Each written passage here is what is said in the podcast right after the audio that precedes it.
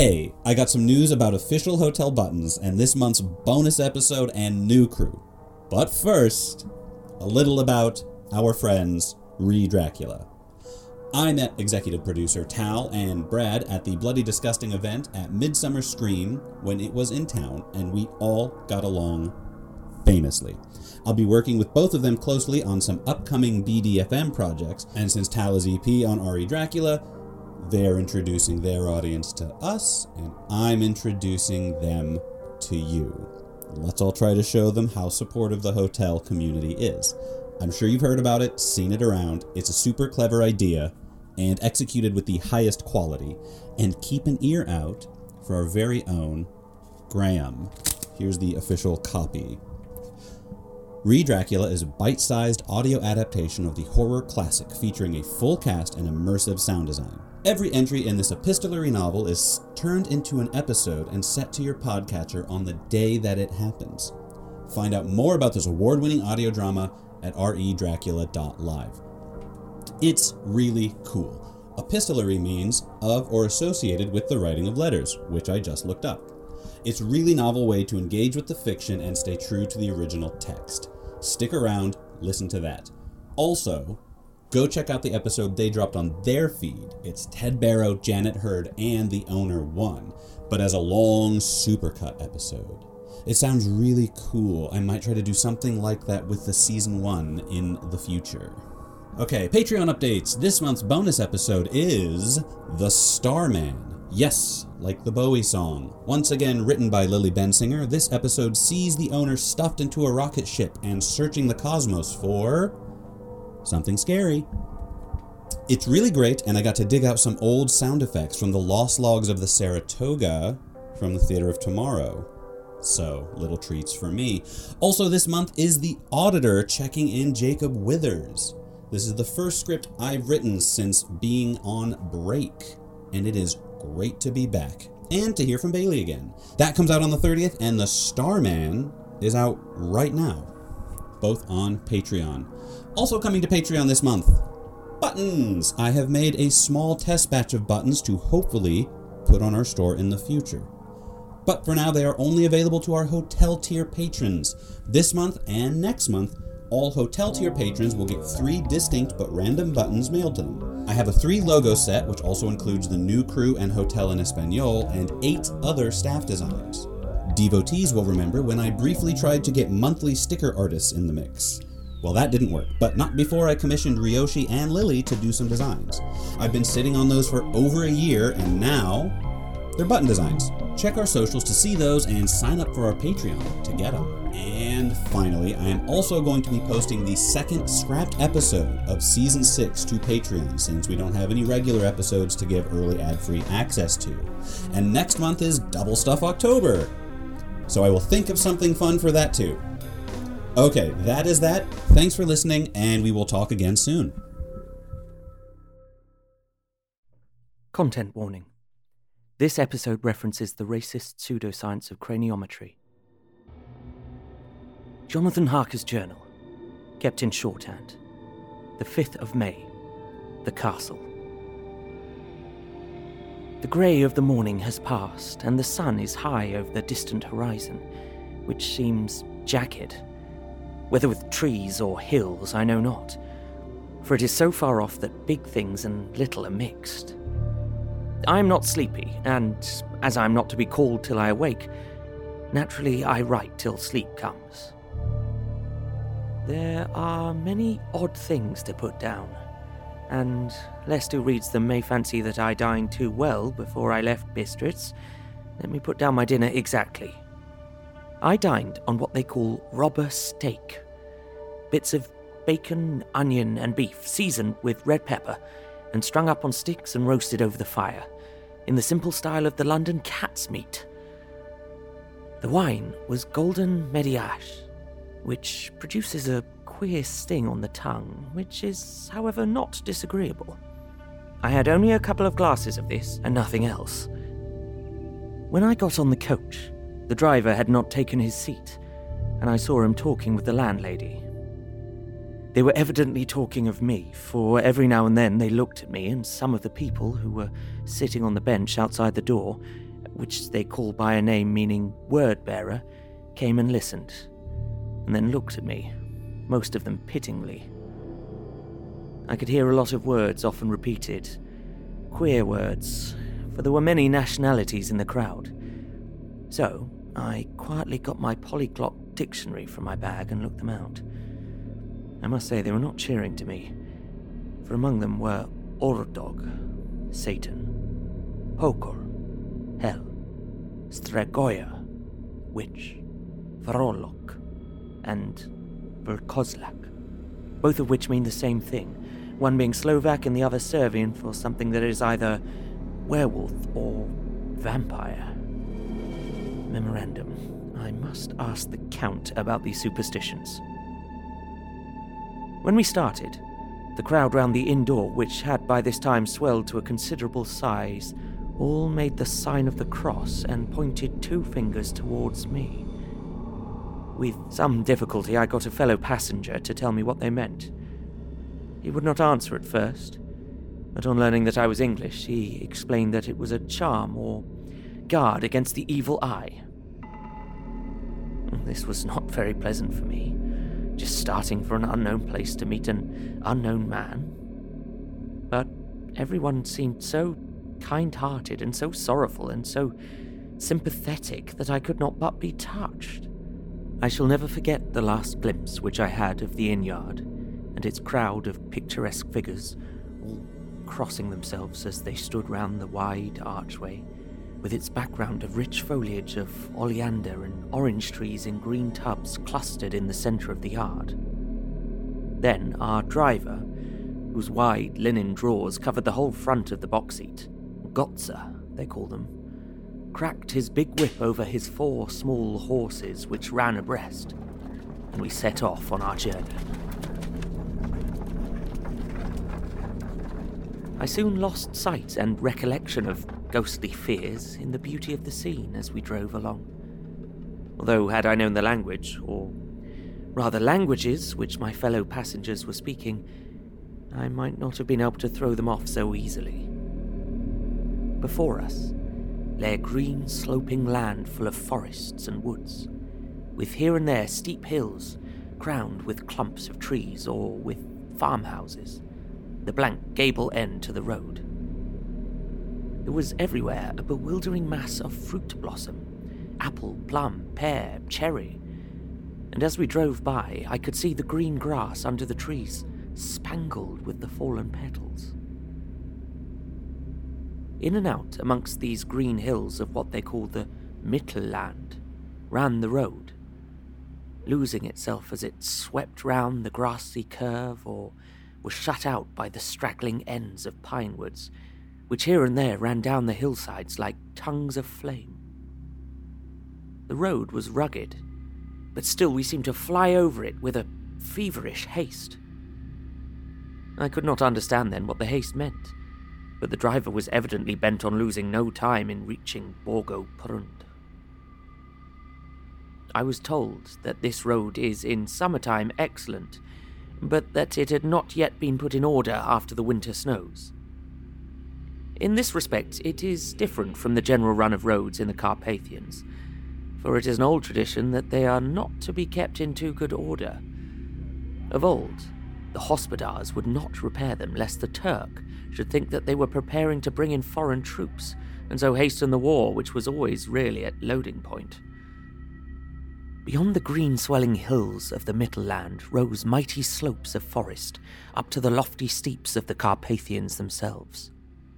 Right and left of us they towered, with the afternoon sun falling full upon them, and bringing out all the glorious colours of this beautiful range deep blue and purple in the shadows of the peaks, green and brown where grass and rock mingled, and an endless perspective of jagged rock and pointed crags, till these were themselves lost in the distance, where the snowy peaks rose grandly. Here and there seemed mighty rifts in the mountains, through which, as the sun began to sink, we saw now and then the white gleam of falling water. One of my companions touched my arm as we swept round the base of the hill and opened up the lofty, snow covered peak of a mountain, which seemed, as we wound on our serpentine way, to be right before us. Look, Isten szek, God's seat. And he crossed himself reverently. As we wound on our endless way, and the sun sank lower and lower behind us, the shadows of the evening began to creep round us. This was emphasized by the fact that the snowy mountain top still held the sunset and seemed to glow out with a delicate, cool pink. Here and there we passed Czechs and Slovaks, all in picturesque attire, but I noticed that goiter was painfully prevalent. By the roadside were many crosses, and as we swept by, my companions all crossed themselves. Here and there was a peasant man or woman kneeling before a shrine, who did not even turn round as we approached, but seemed in the self surrender of devotion to have neither eyes nor ears for the outer world. There were many things new to me, for instance, hayricks in the trees, and here and there very beautiful masses of weeping birch, their white stems shining like silver through the delicate green of the leaves. Now and again we passed a leiter wagon, the ordinary peasant's cart, with its long snake like vertebra calculated to suit the inequalities of the road. On this were sure to be seated quite a group of home-coming peasants, the Czechs with their white, and the Slovaks with their coloured sheepskins, the latter carrying lance fashion their long staves with axe at end. As the evening fell, it began to get very cold, and the growing twilight seemed to merge into one dark mistiness the gloom of the trees oak, beech, and pine. Though in the valleys which ran deep between the spurs of the hills as we ascended through the pass, the dark firs stood out here and there against the background of late lying snow. Sometimes, as the road was cut through the pine woods that seemed in the darkness to be closing down upon us, great masses of greyness, which here and there bestrewed the trees, produced a peculiarly weird and solemn effect, which carried on the thoughts and grim fancies engendered earlier in the evening when the falling sunset threw into strange relief the ghost like clouds which, amongst the Carpathians, seemed to wind ceaselessly through the valleys. Sometimes the hills were so steep that despite our driver's haste, the horses could only go slowly. I wished to get down and walk up them as we do at home, but the driver would not hear of it. No, no, he said. You must not walk here. The dogs are too fierce. And then he added, with what he evidently meant for grim pleasantry, for he looked round to catch the approving smile of the rest. And you may have enough of such matters before you go to sleep. The only stop he would make was a moment's pause to light his lamps. When it grew dark, there seemed to be some excitement amongst the passengers, and they kept speaking to him one after the other, as though urging him to further speak. He lashed the horses unmercifully with his long whip, and with wild cries of encouragement urged them on to further exertions.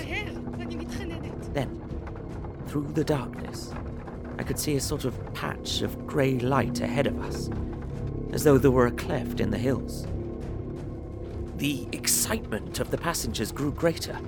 The crazy coach rocked on its great leather springs and swayed like a boat tossed on a stormy sea. I had to hold on. The road grew more level and we appeared to fly along. Then the mountains seemed to come nearer to us on each side and to frown down upon us.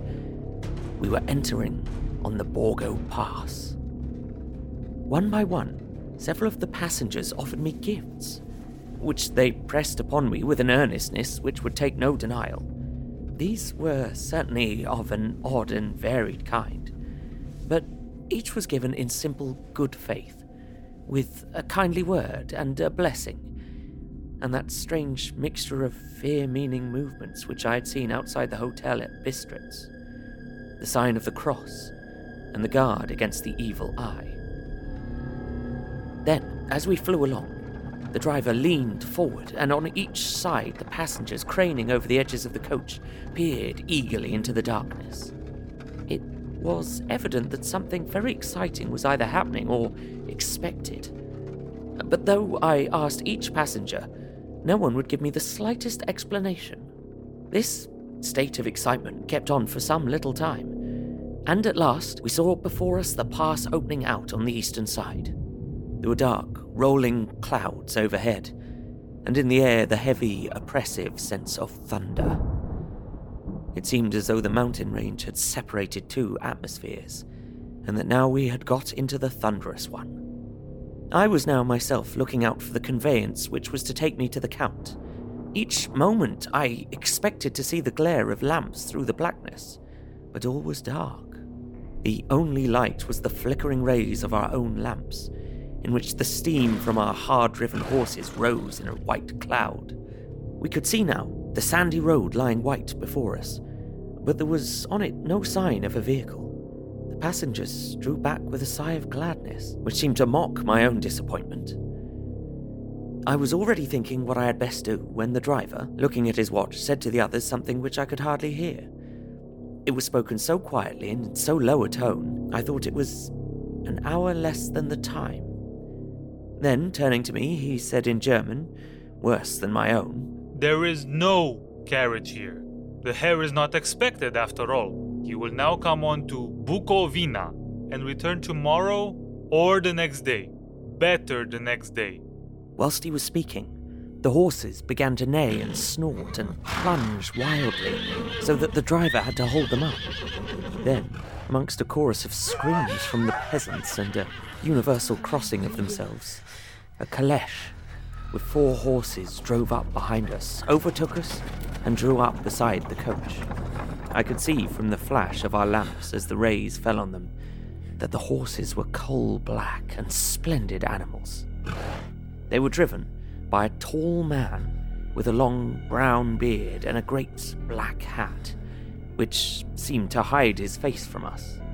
I could only see the gleam of a pair of very bright eyes, which seemed red in the lamplight as he turned to us. He said to the driver, You are early tonight, my friend. The man stammered in reply, The English Herr was in a hurry. to which the stranger replied, That is why I suppose you wished him to go on to Bukovina. As he spoke, he smiled, and the lamplight fell on a hard looking mouth with very red lips and sharp looking teeth, as white as ivory. One of my companions whispered to another the line from Bürger's Lenore Denn die Toten reiten schnell. For the dead travel fast. The strange driver evidently heard the words, for he looked up with a gleaming smile. The passenger turned his face away, at the same time putting out his two fingers and crossing himself. Give me the Herr's luggage. said the driver. And with exceeding alacrity, my bags were handed out and put in the caleche. Then I descended from the side of the coach, as the caleche was close alongside, the driver helping me with a hand which caught my arm in a grip of steel. His strength must have been prodigious. Without a word, he shook his reins, the horses turned, and we swept into the darkness of the pass. As I looked back, I saw the steam from the horses of the coach by the light of the lamps, and projected against it the figures of my late companions crossing themselves. Then the driver cracked his whip and called to his horses, and off they swept on their way to Bukovina. As they sank into the darkness, I felt a strange chill, and a lonely feeling came over me. But a cloak was thrown over my shoulders and a rug across my knees, and the driver said in excellent German, The night is chill, mein Herr, and my master the Count bade me take all care of you. There is a flask of Slivovitz, the plum brandy of the country, underneath the seat, if you should require it. I did not take any, but it was a comfort to know it was there all the same. I felt a little strangely and not a little frightened. I think, had there been any alternative, I should have taken it instead of prosecuting that unknown night journey. The carriage went at a hard pace straight along. Then we made a complete turn and went along another straight road. It seemed to me that we were simply going over and over the same ground again, and so I took note of some salient point and found that this was so. I would have liked to have asked the driver what this all meant, but I really feared to do so, for I thought that, placed as I was, any protest would have had no effect in case there had been an intention to delay. By and by, however, as I was curious to know how time was passing, I struck a match, and by its flame looked at my watch. It was within a few minutes of midnight. This gave me a sort of shock, for I suppose the general superstition about midnight was increased by my recent experiences. I waited, with a sick feeling of suspense.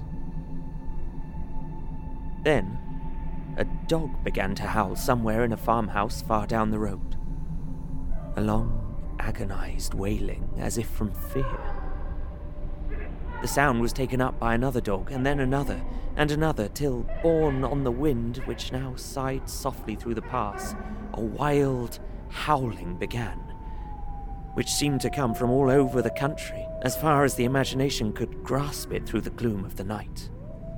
At the first howl, the horses began to strain and rear, but the driver spoke to them soothingly and they quieted down, but shivered and sweated as though after a runaway from sudden fright. Then, far off in the distance, from the mountains on each side of us began a louder and a sharper howling. That of wolves, which affected both the horses and myself in the same way, for I was minded to jump from the caleche and run, whilst they reared again and plunged madly so that the driver had to use all his great strength to keep them from bolting. In a few minutes, however, my own ears got accustomed to the sound and the horses so far became quiet that the driver was able to descend and to stand before them. He petted and smoothed them, and whispered something in their ears, as I have heard of horse tamers doing, and with extraordinary effect. For under his caresses, they became quite manageable again, though they still trembled. The driver again took his seat, and shaking his reins, started off at a great pace. This time, after going to the far side of the pass, he suddenly turned down a narrow roadway which ran sharply to the right. Soon we were hemmed in with trees, which in places arched right over the roadway till we passed as through a tunnel. And again, great frowning rocks guarded us boldly on either side. Though we were in shelter, we could hear the rising wind, for it moaned and whistled through the rocks, and the branches of the trees crashed together as we swept along. It grew colder and colder still, and fine, powdery snow began to fall, so that soon we and all around us were covered with a white blanket. The keen wind still carried the howling of the dogs, though this grew fainter as we went on our way. The baying of the wolves sounded nearer and nearer, as though they were closing round us from every side. I grew dreadfully afraid, and the horses shared my fear. The driver, however, was not in the least disturbed. He kept turning his head to left and right, but I could not see anything through the darkness. Suddenly, away on our left, I saw a faint, flickering blue flame. The driver saw it at the same moment. He at once checked the horses and, jumping to the ground, disappeared into the darkness. I did not know what to do, the less as the howling of the wolves grew closer. But while I wondered, the driver suddenly appeared again and, without a word, took his seat, and we resumed our journey. I think I must have fallen asleep and kept dreaming of the incident, for it seemed to be repeated endlessly. And now, looking back, it is like a sort of awful nightmare. Once, the flame appeared so near the road that even in the darkness around us, I could watch the driver's motions. He went rapidly to where the blue flame arose. It must have been very faint, for it did not seem to illume the place around it at all. And gathering a few stones, formed them into some device. Once there appeared a strange optical effect. When he stood between me and the flame, he did not obstruct it, for I could see its ghostly flicker all the same. This startled me, but as the effect was only momentary, I took it that my eyes deceived me straining through the darkness. Then, for a time, there were no blue flames, and we sped onwards through the gloom with the howling of the wolves around us, as though they were following in a moving circle. At last, there came a time when the driver went further afield than he had yet gone, and, during his absence, The horses began to tremble worse than ever, and to snort and scream with fright. I could not see any cause for it, for the howling of the wolves had ceased altogether.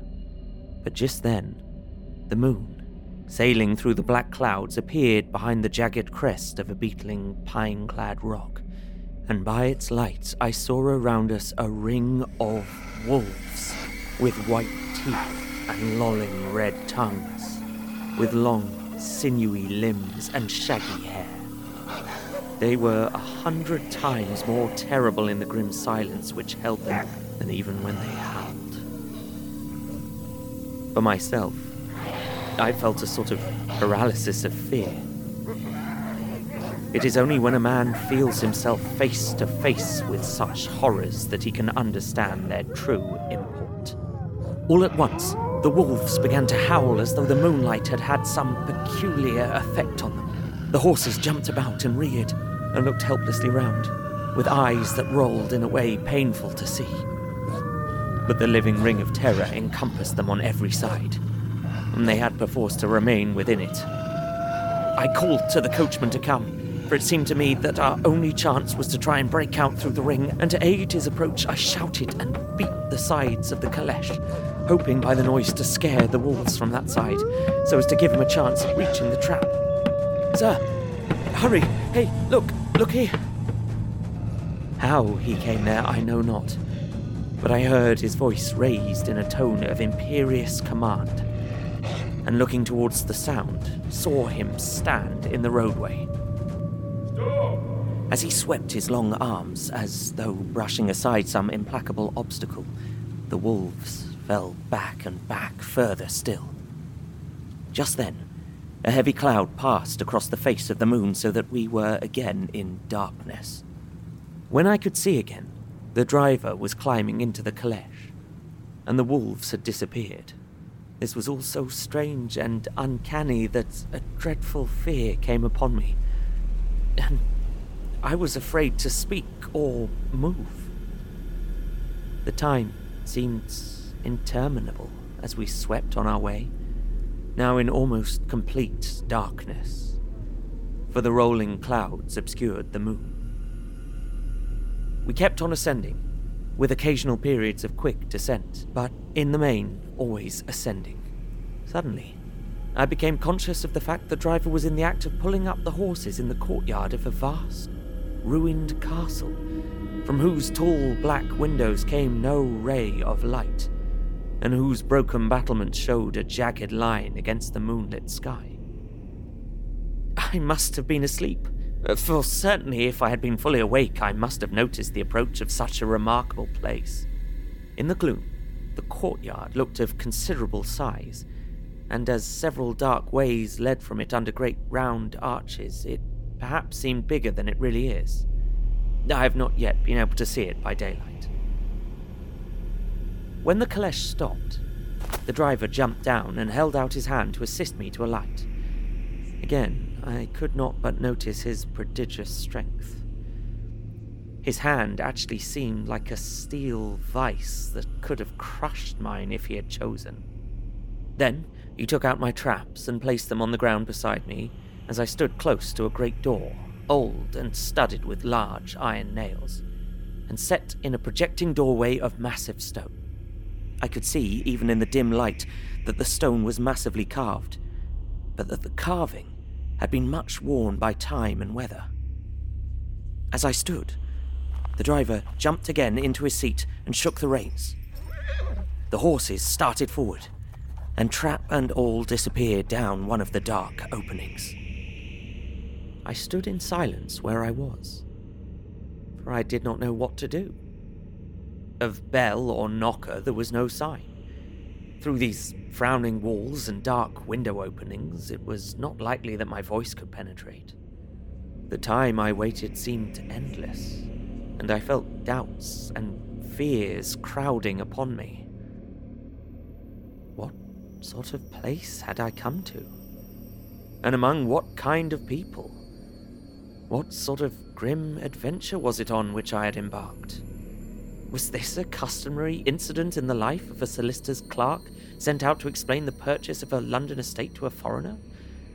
A solicitor's clerk. Mina would not like that. Solicitor. For, just before leaving London, I got word that my examination was successful, and I am now a full blown solicitor. I began to rub my eyes and pinch myself to see if I were awake. It all seemed like a horrible nightmare to me, and I expected that I should suddenly awake and find myself at home with the dawn struggling in through the windows, as I'd now and again felt in the morning after a day of overwork. But my flesh answered the pinching test, and my eyes were not to be deceived. I was, indeed, awake, and among the Carpathians. All I could do now was to be patient and to wait the coming of the morning. Just as I had come to this conclusion, I heard a heavy step approaching behind the great door, and saw through the chinks the gleam of a coming light. Then there was the sound of rattling chains and the clanking of massive bolts drawn back. A key was turned with the loud grating noise of long disuse, and the great door swung back. Within stood a tall old man, clean shaven save for a long white moustache, and clad in black from head to foot, without a single speck of colour about him anywhere. He held in his hand an antique silver lamp, in which the flame burnt without chimney or globe of any kind, throwing long, quivering shadows as it flickered in the draught of the open door. The old man motioned me in with his right hand with a courtly gesture, saying in excellent English but with a strange intonation. Welcome to my house. Enter freely and of your own will. He made no motion of stepping to meet me, but stood like a statue, as though his gesture of welcome had fixed him into stone. The instant, however, that I had stepped over the threshold, he moved impulsively forward and, holding out his hand, grasped mine with a strength which made me wince an effect that was not lessened by the fact that it seemed as cold as ice. More like the hand of a dead than a living man. Again, he said, Welcome to my house. Come freely, go safely, and leave something of the happiness you bring. The strength of the handshake was so much akin to that which I had noticed in the driver, whose face I had not seen, that for a moment I doubted if it were not the same person to whom I was speaking. So, to make sure, I said, interrogatively, Count Dracula? He bowed in a courtly way as he replied, I am Dracula, and I bid you welcome, Mr. Harker, to my house. Come in. The night air is chill, and you must need to eat and rest. As he was speaking, he put the lamp on a bracket on the wall, and stepping out, took my luggage. He had carried it in before I could forestall him. I protested, but he insisted. Nay, sir, you are my guest. It is late, and my people are not available. Let me see to your comfort myself. He insisted on carrying my traps along the passage, and then up a great winding stair, and along another great passage on whose stone floor our steps rang heavily. At the end of this, he threw open a heavy door, and I rejoiced to see within a well lit room in which a table was spread for supper, and on whose mighty hearth a great fire of logs, freshly replenished, flamed and flared. The Count halted, putting down my bags, closed the door, and crossing the room, opened another door, which led into a small octagonal room lit by a single lamp, and seemingly without a window of any sort. Passing through this, he opened another door and motioned me to enter. It was a welcome sight, for here was a great bedroom, well lighted and warmed with another log fire, also added to but lately, for the top logs were fresh, which sent a hollow roar up the wide chimney. The Count himself left my luggage inside and withdrew, saying, before he closed the door, You will need, after your journey, to refresh yourself by making your toilet. I trust you will find all you wish. When you are ready, come into the other room, where you will find your supper prepared. The light and warmth and the Count's courteous welcome seemed to have dissipated all my doubts and fears. Having then reached my normal state, I discovered that I was half famished with hunger. So, making a hasty toilet, I went into the other room. I found supper already laid out. My host, who stood on one side of the great fireplace, leaning against the stonework, made a graceful wave of his hand to the table and said, I pray you, be seated and sup how you please. You will, I trust, excuse me that I do not join you, but I have dined already, and I do not sup. I handed to him the sealed letter which Mr. Hawkins had entrusted to me. He opened it and read it gravely. Then, with a charming smile, he handed it to me to read. One passage of it, at least, gave me a thrill of pleasure. I must regret that an attack of gout, from which malady I am a constant sufferer, forbids absolutely any travelling on my part for some time to come. But I am happy to say I can send a sufficient substitute, one in whom I have every possible confidence. He is a young man, full of energy and talent in his own way, and of a very faithful disposition. He is discreet and silent, and has grown into manhood in my service. He shall be ready to attend on you when you will during his stay, and shall take your instructions in all matters. The Count himself came forward and took off the cover of a dish, and I fell to at once on an excellent roast chicken. This, with some cheese and a salad and a bottle of old Tokai, of which I had two glasses, was my supper. During the time I was eating it, the Count asked me many questions as to my journey, and I told him by degrees all I had experienced. By this time, I had finished my supper, and by my host's desire had drawn up a chair by the fire and begun to smoke a cigar which he offered me, at the same time excusing himself that he did not smoke. I had now an opportunity of observing him, and found him of a very marked physiognomy. His face was a strong, a very strong aquiline, with high bridge of the thin nose and peculiarly arched nostrils, with lofty domed forehead and hair growing scantily round the temples but profusely elsewhere. His eyebrows were very massive, almost meeting over the nose, and with bushy hair that seemed to curl in its own profusion. The mouth, so far as I could see it under the heavy moustache, was fixed and rather cruel looking peculiarly sharp white teeth. These protruded over the lips, whose remarkable ruddiness showed astonishing vitality in a man of his years. For the rest, his ears were pale and at the tops extremely pointed. The chin was broad and strong, and the cheeks firm, though thin. The general effect was one of extraordinary pallor. Hitherto, I had noticed the backs of his hands as they lay on his knees in the firelight, and they had seemed rather white and fine. But seeing them now close to me, I could not but notice that they were rather coarse, broad, with squat fingers. Strange to say, there were hairs in the centre of the palm.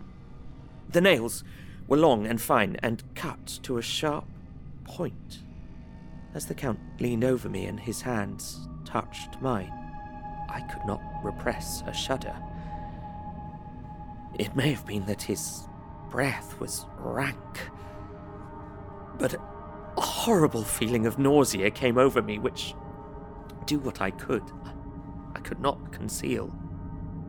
The Count, evidently noticing it, drew back and with a grim sort of smile which showed more than he had yet done his protuberant teeth, sat himself down again on his own side of the fireplace.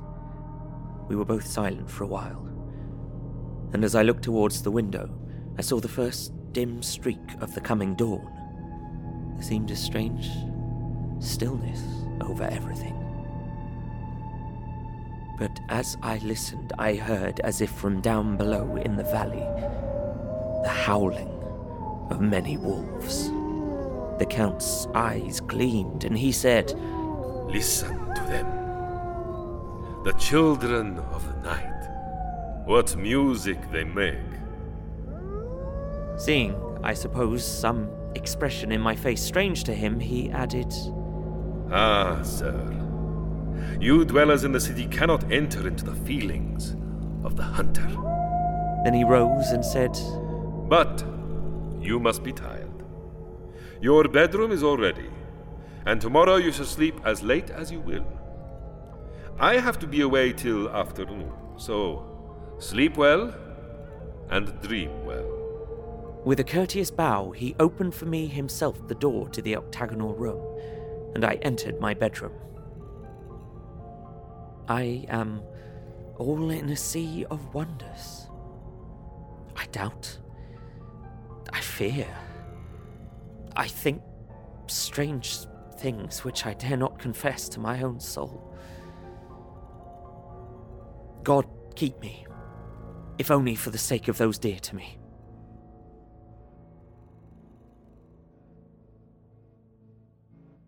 This episode featured Ben Galpin as Jonathan Harker, Sivan Raz as the Hungarian man and additional voices, Mihai Matei as the driver and additional voices, Madi Opincaru as the German speaking traveler and additional voices, with additional voices by Ioana Adăscăliței, Graham Rowat as Peter Hawkins, and Karim Kronfli as Dracula. Directed by Stephen Indrisano, dialogue editing by Stephen Indrisano, sound design by Tal Minear, produced by Ella Watts and Pacific S. Obadiah, with executive producers Stephen Indrisano, Tal Minear, and Hannah Wright. A Bloody FM production.